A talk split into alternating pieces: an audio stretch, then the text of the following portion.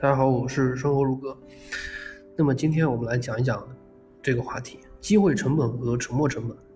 那么所谓的这个沉没成本呢，指的就是说我们当前已经花出去的对接下来的决策没有影响的东西。那么既然是对接下来的决策没有影响的东西，那我为什么还要去提这个话题？因为这个内容在实际的现实生活中对于大家确实有实实在在的影响的，这个在投资上非常明显。比如说你买了一只垃圾股票，对吧？你已经亏了不少钱了，但是说很多人还是会因为自己亏了钱想要回本而去继续持有这只垃圾股票，这是一个相当恐怖的事情。所以我们很多人都想着要去回本，但是从来不去想着就是说这只股票本身怎么样，也就是说当初我的目的是什么。对吧？你当初的目的是什么呢？你当初目的是为了不亏钱赢钱，对吧？那我就得去思考这只股票本身值不值得我继续持有。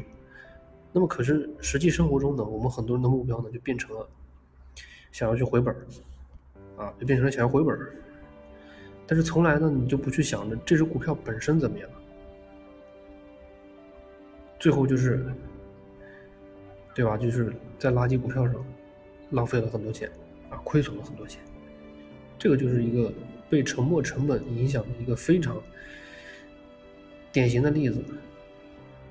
其实这个在现实生活中呢也是有很多的例子，就是说你在一件事情上花费了足够多的这个代价，那你就很可能就不愿意去放弃这件事情，你就很可能继续在这个事情上面就是浪费更多的时间。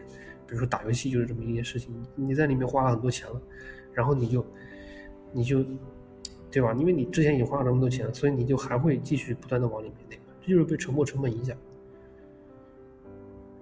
所以在投资上呢，无论我们当前是亏损还是不亏损都得从股票本身角度出发，也就是说当前这只股票是否值得我继续持有，而不是为了什么呢回本然后是这个机会成本。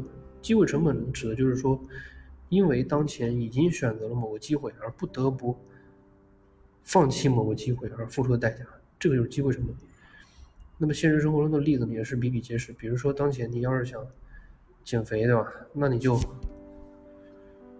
不得不放弃吃美食这个好像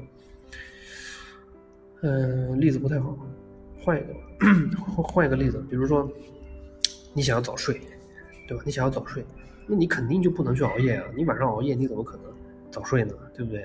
你晚上熬夜刷手机，对吧？那你怎么可能去晚上早点睡觉呢？这就是一个矛盾的事情。在投资上我们也是一样的，我们不可能像那些有钱人，对吧？有很多很多的资金，所以当我们有对吧，就是摆在我们面前的时候有几个好机会，那么我们不可能就是说都能买到，对吧？比如说它可能价格比较贵，对吧？我们可能只能选择一只或者说两只，其他股票就可能不能考虑，那么我们就不得不去筛选掉其中一些机会，而是选择其中的一些机会，对吧？那你比如说你有两个以上比较好的机会，那你就会陷入选择的困难，如果你钱比较少。所以没有任何一个机会是不需要付出成本的，付出代价的。如果你想早起早睡早起，那你就肯定必须就晚上不能熬夜刷手机，这是肯定的，对吧？而你如果你想那个身体保持的很好，那你就必须要放弃一些时间，出去玩的时间，对吧？